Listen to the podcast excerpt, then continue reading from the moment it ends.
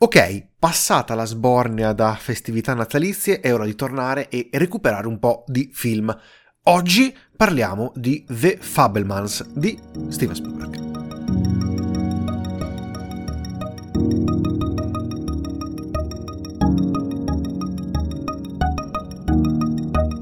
Se ricordate, ne avevamo già accennato eh, di questo film, di questa pellicola, durante l'episodio riassuntivo eh, dell'anno in cui eh, c'era anche l'opinione di Federica, eh, che in questo momento supponiamo starà festeggiando la vittoria della Supercoppa dell'Inter.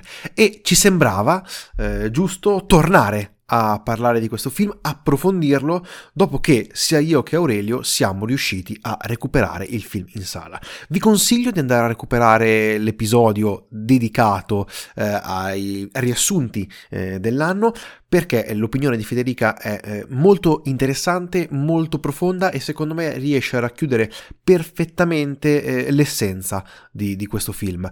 Eh, noi abbiamo un po' più di dubbi da questo punto di vista, ma come da tradizione che oramai è consolidata, per iniziare lascio la parola ad Aurelio per la trama in breve.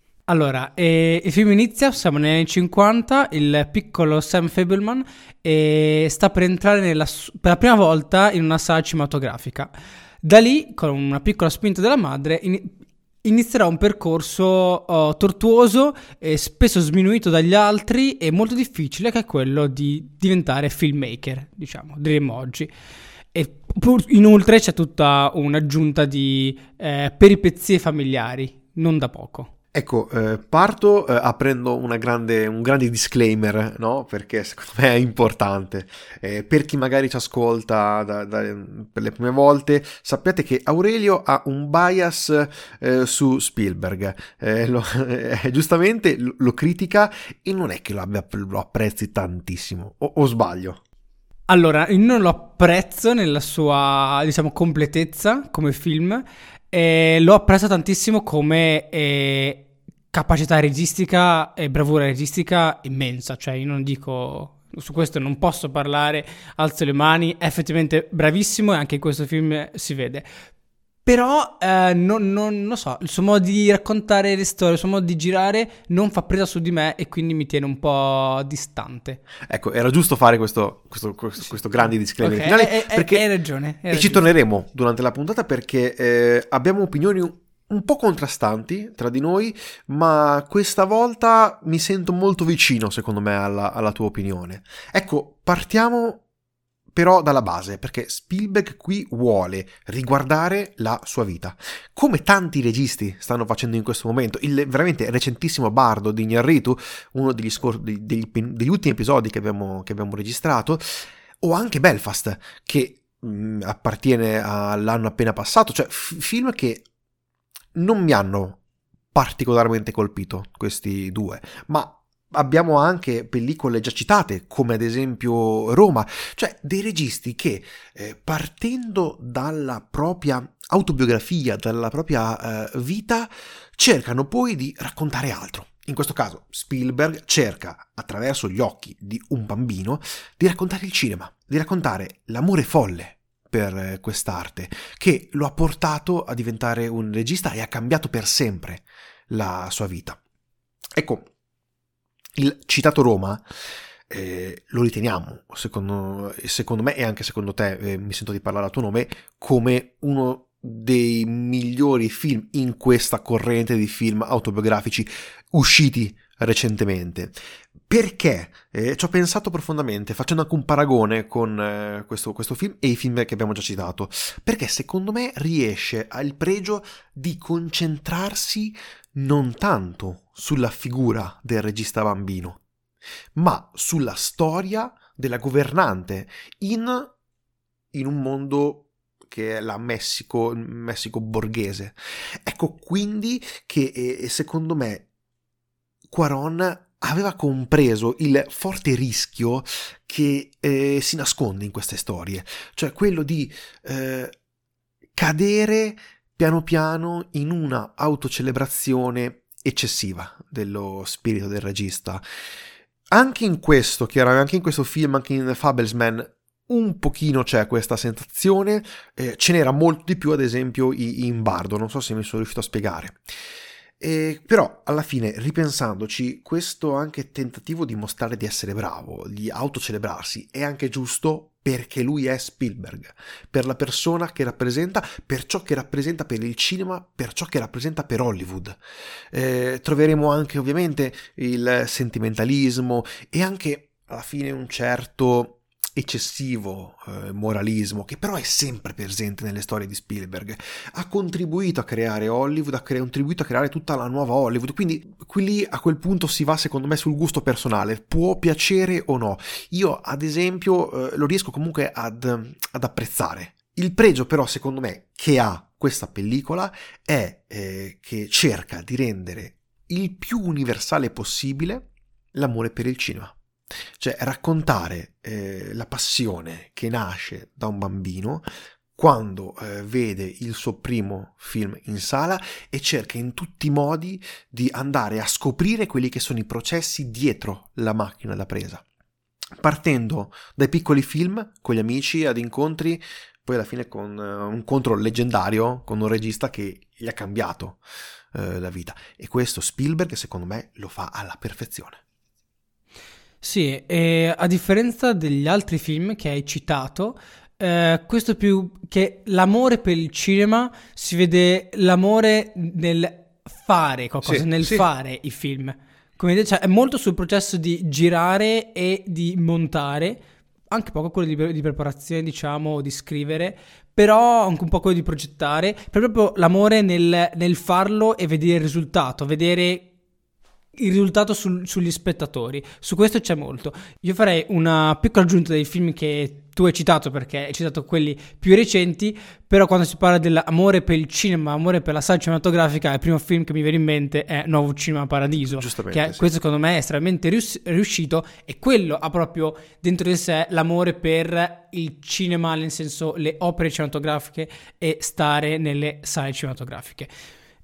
Mentre questo, come ho detto, è più sulla, um, sul percorso di un ragazzo che vuole intraprendere quel percorso e con tutte le difficoltà che gli si presentano e gli si presenteranno, perché gli vengono poste dei dilemmi molto forti, quale tu ovviamente amerai la tua famiglia, eh, cioè i tuoi genitori, sorelle, possibili mogli e figli, però l'amore che avrai per la cinepresa sarà sempre maggiore. Questo farà ribrezzo al, al ragazzo, però è anche un po' vero così, cioè sì, sì, sì. È, è, un, è, un'argomentazione che tutt'oggi ne, le persone che lavorano in questo ambito devono, devono conoscere, perché lavorare in un film vuol dire stare almeno 12 ore al giorno fuori di casa e in, in Italia, eh, negli Stati Uniti anche di più perché l'orario di lavoro partono da 12 ore a più e per 2-3 mesi, anche 6 mesi se è un film lungo o una serie, quindi è ovvio che tutti i tipi di relazione fai fatica a mantenere durante quel periodo. E questa è una delle tante analisi approfondite e molto sincere, molto oneste che ha questo film ed queste sono alcune cose che mi sono piaciute davvero tanto e è l'onestà che mette, eh, ovviamente data anche la conoscenza, non è tanto il ragazzino che fa i, i filmini e gli piace, è il ragazzino che vuole farlo sempre meglio, vede un montaggio, lo vede mille volte, dice finto e pensa come fare per renderlo più realistico, più vero, più film. Sì, è la nascita alla fine proprio della fiamma che alimenta probabilmente tutti i grandi registi, è un'ossessione eh, perché sì, è un amore, va bene, ma sicuramente è una ossessione fortissima. E questo traspare anche secondo me proprio mm, senza fare spoiler dal bellissimo epilogo che ha questa pellicola. Eh, ci sarà questo incontro con un regista molto famoso interpretato da un eh, diciamo una figura di spicco importantissima della cinematografia mondiale che è secondo me riuscita alla perfezione per eh, quello che vuole raccontare in veramente una scena di due minuti che vale il, il film, vale la pellicola. Eh, ecco, voglio fare una piccola critica. La sceneggiatura l'ho trovata un pochino allungata. Cioè, la prima parte è una parte di costruzione ed è completamente differente rispetto alla seconda. Nella seconda parte diciamo che il film è accelera e inizia anche a premiare lo spettatore per tutta l'ora passata nella costruzione di questa pellicola. Ed ecco che nella seconda parte inizia proprio ad espandersi questa, questa voglia eh, di cinema, così come iniziano anche ad esplodere no? eh, le relazioni che ha il giovane Fabelmans. Fabelmans. Sì, c'è un chiaro gioco di parole tra Fablesman e Fabelmans, eh, che è il creatore, l'uomo delle favole, perché chiaramente eh, l'uomo delle favole chi è? È quello che fa i film, è il, il regista. Come detto c'è questa bellissima esplosione, il film mm, acquista vigore e acquista anche un, un certo umorismo che da parte di Spielberg un pochino mi mancava. C'è una scena secondo me bellissima tra Sammy Fabelsman, interpretato da Gabriella Bell, e questa che possiamo chiamare la sua fidanzatina, lui è ebreo, lei è fervente cristiana, ma ha fatto veramente molto molto ridere perché va ad analizzare con due inquadrature un rapporto con la religione in una maniera molto ironica, ma al tempo stesso che nasconde anche molta serietà, secondo me, da parte eh, di Spielberg. Una cosa però che eh, non apprezzo eh, tantissimo, onestamente, è la necessità che ha dal punto di vista della sceneggiatura di andare a inserire degli spiegoni che sono onestamente eccessivi. E sono eccessivi per un motivo molto semplice, perché Spielberg è bravissimo a farteli capire con le immagini. Lui a livello registico è mostruoso e lo riesce a far comprendere quello che, eh, quello che vuole raccontare la storia. Non, è, non c'è la necessità di ripetere verbalmente eh, le cose. È una è un discorso alla fine che ci portiamo dietro da tanto tempo, no? Eh, quando siamo di fronte a una pellicola, io voglio vedere le immagini e i dialoghi devono comunque andarmi ad arricchire, non devono uh, andare a fare semplicemente un tentativo di spiegare e riassumere del, quello che io riesco a vedere a schermo. La trovo sicuramente una mossa molto, um, oserei dire, commerciale, però, come detto, è una, una, delle più grandi critiche che faccio a questa pellicola perché Spielberg a livello registico è veramente molto bravo. Eh, mi, mi allaccio subito a questa critica immaginavo, perché immaginavo. è anche a parer mio la critica maggiore sì. che faccio a questo film. Questi enormi spiegoni che vanno a ricapitolare cosa è successo, ti vanno ad aggiungere informazioni per spiegare quello che fa un personaggio anche se non ti interessa, oppure talvolta ancora peggio va a spiegare lo stato d'animo e il pensiero di una persona e anche momenti magari un po' agitati ci deve essere un, momento in cui una persona fa anche fatica a esprimersi e, e invece questi qui esprimono senza problemi tutto quello che pensano e anche cose che sono difficili, cioè ci devi ragionare tempo per andare a approfondire eh, il sentimento, l'emozione che dato. No, no, no, loro te le esprimono tutto, te la spiattellano lì e, e la lanciano addosso allo spettatore. Questa cosa a me non è piaciuta per niente perché si va a mischiare anche con altre battute che un po' mi sanno di quello che è, non è più il personaggio che parla, ma è il regista che parla. Questo qui è davvero è la cosa che è la critica, è l'evento che succede spesso nel film che mi sbalzava fuori. Infatti, il mio rapporto con questo film è che mi è piaciuto, è godibile, è molto godibile, però personalmente eh, appena riuscivo un po' a entrare nel film, nonostante come detto la prima parte eh, fosse forse un po' troppo dilungata, nella seconda invece inizia a ingranare anche, come dicevi te, un po' momenti più ironici e comici.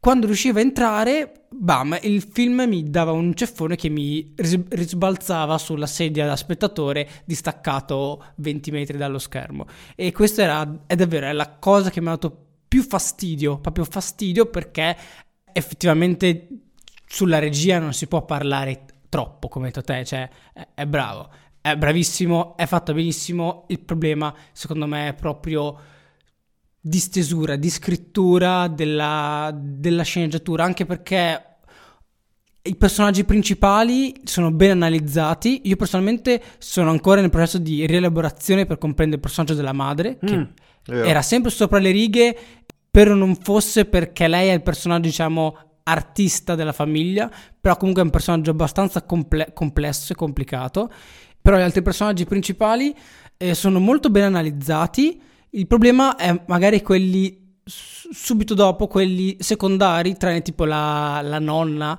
e gli altri, tipo anche le sorelle, le ho viste in certi momenti proprio ta- tagliate con l'accetta, cioè come se fossero delle figurine di carta messe lì, che ognuno aveva il suo carattere a stampino e doveva fare quello, doveva fare quello. Quello un po' non mi è piaciuto tantissimo. Poi per la regia, come ho detto già, i pregi sono che riesce ad analizzare come i personaggi principali, ma anche certe meccaniche, certi ragionamenti sono super interessanti. Poi certe volte questi ragionamenti vengono totalmente detti eh, dai personaggi proprio buttati lì che è un po' come dire vabbè però non mi dai più niente su cui ragionare, su cui riflettere. È vero, è vero. E, e, poi, come detto, perché Spielberg, a, proprio a livello registico, è veramente molto bravo. Tornando alla sceneggiatura, eh, è sia di Spielberg che di Tony Kushner, uno dei pochi collaboratori che non ha ancora vinto l'Oscar, eh, perché per questo film si è come sempre circondato da dei mostri del settore, dalla fotografia di Kaminsky al montaggio Michael Kahn, che ricordiamo ha tipo 92 anni, eh, tre premi Oscar, alle musiche di John Williams, scenografie Rick Carter, costumi Mark Bridges, insomma ha fatto il super team che già aveva collaborato con lui per buona parte per West Side Story, altra bellissima pellicola uscita l'anno scorso, sempre del regista americano, e eh, ritorna giustamente dopo un anno con qualcosa di molto eh, intimo per il regista stesso. È chiaro, il rischio è che eh, se non riesce a entrare in questa, ehm, in questa intimità, il film potrebbe risultarti un pochino arcigno, un pochino uh, lento, perché come detto ci impiega tanto tempo ad, uh, ad ingranare. Io personalmente adoro Spielberg, adoro i suoi film, adoro la sua regia e adoro anche quello che rappresenta no, per, per, il cinema.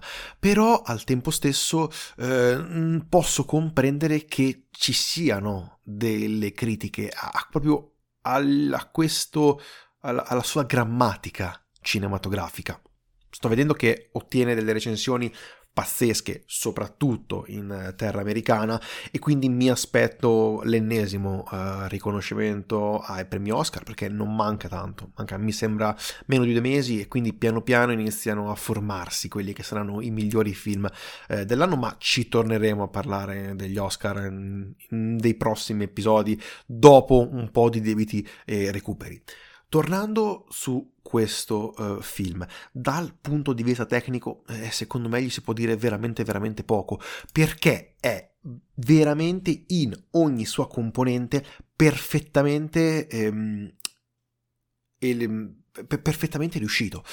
Mi viene da eh, citare una piccolissima scena che secondo me rappresenta appieno il, il, ruolo del regista, al di fuori di tutta la parte tecnica che, che lui va a rappresentare, eh, dal montaggio alla, al, alle riprese, quando deve dare per la prima volta delle indicazioni ad un attore. E lì vediamo eh, tutta questa passione che ha eh, trasportarsi da lui, dal regista, all'attore. E secondo me è uno dei più begli esempi di eh, lezione su come si possa fare cinema, su come si possano gestire gli attori.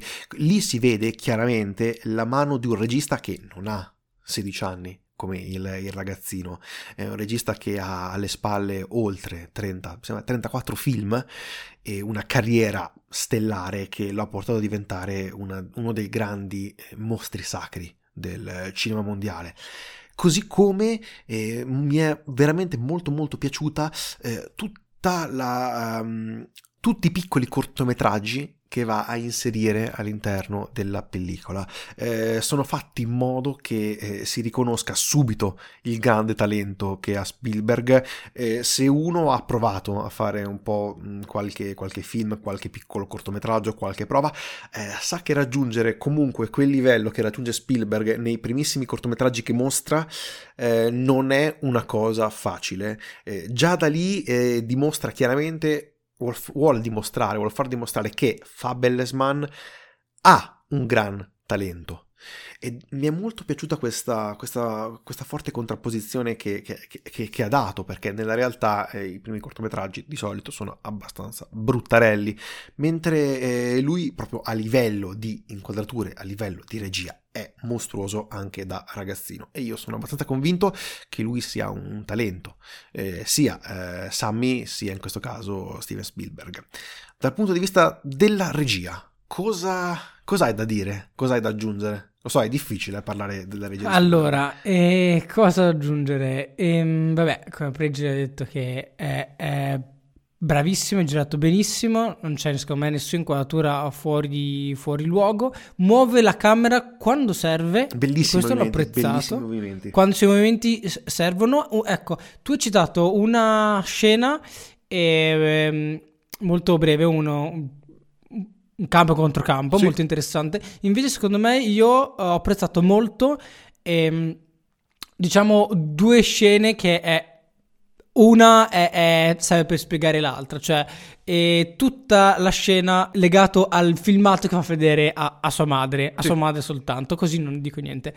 Allora, nella prima scena, quando lui è, diciamo, si accorge di questi spezzoni nei vari filmini dell'estate, c'è tutto questo enorme movimento che gira attorno, che è eh, molto forte per spettatori, per sì. spettatori, diciamo, co- come me, e, e, lì ti fa vedere tante volte quello che succede, quello che capisce lui. Per me, forse anche un po' troppo, cioè, te, te, te deve far sentire un po' troppo la, quella sensazione, quindi eh, eh, vabbè, esce lo Spielberg perché eh, effettivamente lui è Spielberg, quindi ha questo tipo di, di, regia che ti vuole incalzare quella emozione lì a forza, a per mio. La scena che eh, invece mi concentro di più è quando fa vedere questo filmato che costruisce alla madre e lì mi è piaciuto davvero tanto che ha fatto un'unica inquadratura quando la madre lo guarda il filmato che è solo su di lei, che è un carrello in avvicinamento che diventa un primo piano e noi non vediamo lo spezzone del filmato, perché tanto noi tutti gli spezzoni sì, li abbiamo sì. già visti mille volte e quella è, è, stata una scelta molto molto bella perché noi vediamo, sappiamo già cosa lei andrà a vedere più o meno, noi ci concentriamo, noi ci concentriamo su di lei, quindi qui lui sintetizza e qui mi è piaciuto davvero tanto, quindi mi è piaciuto tantissimo questa, queste scelte di regia con polso, diciamo. Queste sono le cose che io apprezzo molto. E parlando anche delle altre componenti tecniche sulle quali onestamente c'è veramente poco da eh, discutere perché sono secondo me dei trattati su come si vanno a fare eh, le, le, varie componenti tecniche all'interno del film, dai costumi, dal montaggio che è perfetto in questa pellicola a, alla fotografia. Ecco, la fotografia forse, poi mi correggerai, io ho avuto una, piccolo, una piccola incertezza eh, perché nelle scene in esterna quando si trovano in Arizona c'era veramente moltissima eh, luce eh, quasi come se fosse che andasse a bruciare eh, lo schermo e questo mi faceva un po' appiattire no? L'inquadratura. Quindi eh, quella cosa mi ha fatto un po' tentennare. Però voglio sentire anche magari la, la tua opinione che è sicuramente molto più, più tecnica ed, ed informata eh, della mia. Così come voglio sentire io ho visto e ho sentito la tua reazione a quando nel film tireranno fuori una bellissima Ariflex vintage eh, che è un pezzo da, da, museo al giorno d'oggi. Cioè inserisce anche, vedi, inserisce queste piccole chicche che eh, solamente magari eh, i più appassionati possono, possono, possono, comprendere. È proprio una cosa molto molto nerd eh, da, da, vedere che però fa veramente piacere se riesci a, a comprendere e sicuramente eh, scatenerà in delle persone che magari eh, non sono così avvezze a certi termini, a certe macchine da presa, secondo me anche una certa curiosità per cercare di approfondire meglio questo, questo mondo che sta dietro i, i film che poi andiamo, andiamo a raccontare. Cosa ne pensi della fotografia? Allora, anzi, mi, mi allaccio sì. subito al, all'altro discorso, quello diciamo più, più, simpatico, cioè tutte queste terminologie, poiché abbiamo parlato di questo ragazzo che si sta appassionando di qualcosa, e come hai detto tu è, è, è, nerd, nel senso è una nicchia, è, è molto specializzato, molto tecnico e e quindi sì, ha tutte queste terminologie, infatti anche durante molte scene mentre altri parlano, lui sembra come se parlasse da solo e inizia a raccontare tutti i dati tecnici che nessuno conosce, però è un po' come fa qualsiasi eh, bambino o ragazzino che ha una passione, che parla con i genitori di una cosa che gli piace tantissimo a lui, i genitori non sanno di cosa stia parlando, però lo assecondano. Ed è, ed, è, ed è, molto bello e ovviamente sì, è stato molto simpatico perché ha aggiunto queste eh, caratteristiche tecniche ricercate, vediamo proprio piano piano l'andamento e l'aumento diciamo, tecnologico che lui ha possibilità di raggiungere, prima a una 8 mm, poi se non sbaglio a una Super 8 e poi ancora riesce a usare una 16 mm Arriflex eh, che per lui va in visibilio, ma perché è... Tu andrebbero in visibilio, effettivamente. di la verità tutti, tutti i direttori della fotografia andrebbero in visibilio. Anche tu andresti in visibilio per una reflex. Vabbè, io, io assolutamente sì. E, e, ovviamente ti danno anche questi dati tecnici che oggigiorno è tutto materiale molto uh, desueto perché... Eh, cioè se vai a girare un, o, o, giri un film o giri in pellicola e quindi devi conoscerlo oppure per la maggior parte delle persone che girano video queste cose non, non interessa e, e personalmente è un peccato. Infatti questo film e questo, quindi andiamo alla parte più tecnica, è girato in pellicola, è girato, se non sbaglio, in 16 mm tutte le scene, tutti quei cortometraggi sì. che, che, realizza. E, ehm, mentre tutto il resto del film e, e, anche alcune parti in 35 mm e tutto il resto del film comunque è girato in 35 mm e vabbè non mi sto a dilungare su con che macchine hanno usato. Hanno usato delle Arriflex per il, il 35 per, per, quelli del 16 mm e alcune del 35 mentre quelli della la Panavision per tutto il resto penso la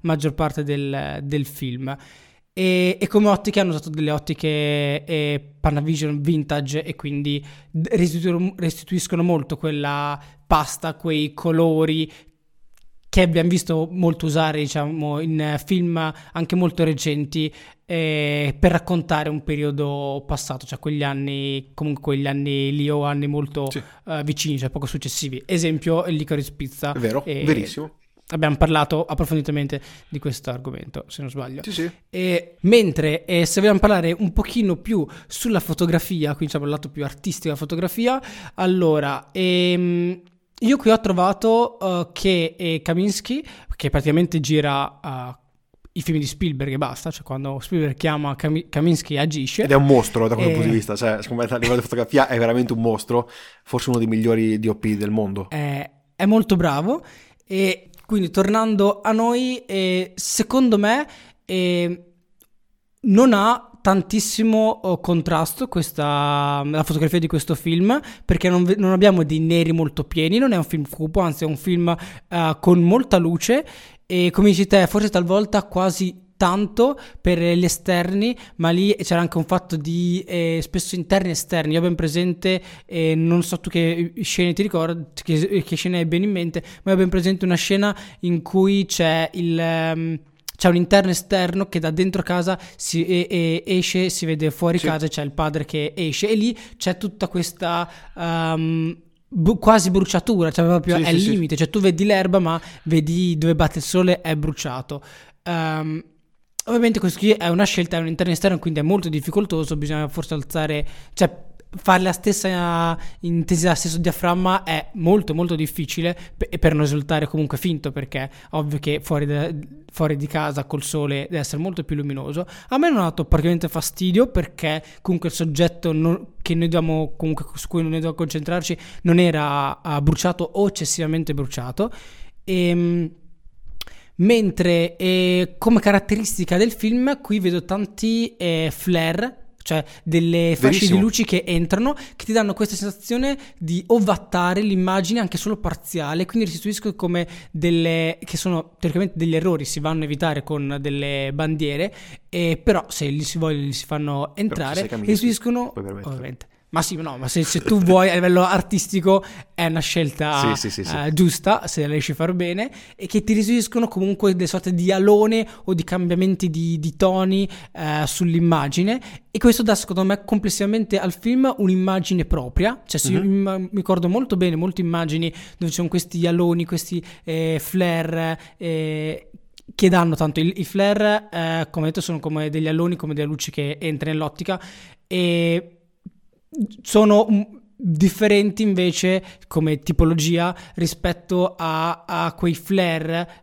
sono chiamate flare o lens flare, per esempio quelli di J.J. Abrams, sì. quelli che sono le luci tutte, eh, dove c'è il punto della luce, quella striscia tutta orizzontale, quello è un tipo, qui invece sto parlando di un altro che secondo me sono, non c'è una luce in campo che viene quadrata che ti fa una linea diciamo in mezzo dello schermo, ma sono delle luci che entrano più lateralmente secondo me per l'effetto che hanno voluto credo, eh. poi vorrei parlare con Kaminsky in merito, però come sapete è un po' difficile per ora. Ehm, cioè non sono luci diegetiche in pratica? No, no, quello che sto dicendo io non, che son, non sono le luci diegetiche che quindi ti vanno quella esatto. striscia di luce orizzontale come in Super 8 di J.J. Abrams, ma sono eh, degli aloni, secondo me, che vengono la- più lateralmente rispetto all'ottica, che ti eh, proprio ti arriva della luce nell'immagine, tra l'altro ti cambia anche tono e un po' il colore di dove, di dove arriva. Si vedono ogni tanto, ovviamente non sono sempre presenti. Per quanto invece hai parlato te eh, del fatto che per alcune scene ti sembrava un po' piatta, forse è dato il contrasto sì, non sì, eccessivo. Sì, Anche nelle scene interne che sembrano il buio, tipo illuminate con delle lampade, tipo la stanza quando lui parla con eh, sì, lo zio, lo zio della madre. E comunque scena molto interessante, anche lì forse spiegano un po' troppo, però ci rialciamo all'argomento di cui parlavo all'inizio, vabbè, sto divagando. Anche quella scena è mi aspettavo una scena molto luminosa, invece abbastanza luminoso per essere una scena in una cameretta, anche perché di luci diegetiche è pieno, cioè riempie molto di luci diegetiche. Si vede proprio che era una scelta eh, decisa, non volere troppo scuro in, uh, in, questo film. Ma anche secondo me per dare eh, alla pellicola un tono da eh, favola è come se volesse sì, alleggerire con l'immagine eh, il, il, tono del film e mantenerlo un po' come se fosse un sogno onirico. Sì, per evitare forse eccessivamente eh, il drammatico a livello visivo, dato che ci sono comunque alcuni eventi drammatici, però anche quelli lì non vengono fatti troppo pesare sceneggiatura, quindi forse anche a livello visivo non volevano darci troppo peso. Ecco, direi che dopo questo bellissimo, be- bellissimo parentesi dal punto di vista tecnico, eh, alla fine cosa ci rimane eh, di questa pellicola? Eh, secondo me rimane un bellissimo sogno da vedere sul grande schermo eh, perché i film di Spielberg onestamente meritano di essere visti in sala, eh, lo squalo merita di essere visto in sala, eh, Jurassic Park, per quanto possa alla fine non piacere dal punto di vista magari tecnico, è un film che eh, vive per il grande schermo. Chi va a vederlo al cinema avrà anche un bellissimo messaggio di ringraziamento proprio di Steven Spielberg, che secondo me ha compreso eh, che l'importanza di questo gigante, il cinema, che pian piano si sta sempre di più allontanando dal, dalla sua, dal suo, dal suo, dalle sue radici. E, e, di conseguenza da queste radici Spielberg eh, c'è nato. Se non era per eh, la sala, a quest'ora non avremmo Spielberg, a quest'ora non avremmo tanti, tantissimi altri registi. E questo onestamente fa anche un po' pensare sul, sul futuro. Cioè, se tu vai a formare solamente eh, registi che si innamorano dal cinema, però in televisione, quale può essere eh, l'effetto? Cioè perde secondo me tutta quella componente eh, magica, lasciatemi passare il termine, che questo film vuole rappresentare. È una bellissima secondo me lettera di, d'amore per le sale, è una bellissima lettera d'amore per l'arte che Steven Spielberg ama. È evidente e questa cosa onestamente eh, traspare. Brevi disclaimer finali ci potete trovare su Instagram, Effetto Vertigo Podcast, ci potete scrivere effetto vertigo podcast chiocciola gmail. Ci trovate su qualsiasi piattaforma in cui ascoltate i vostri podcast, lasciateci qualche recensione, fateci sapere cosa ne pensate. Detto questo, noi vi ringraziamo, io sono Tommaso. Io sono Aurelio. E questo è l'Effetto Vertigo. Grazie mille, arrivederci.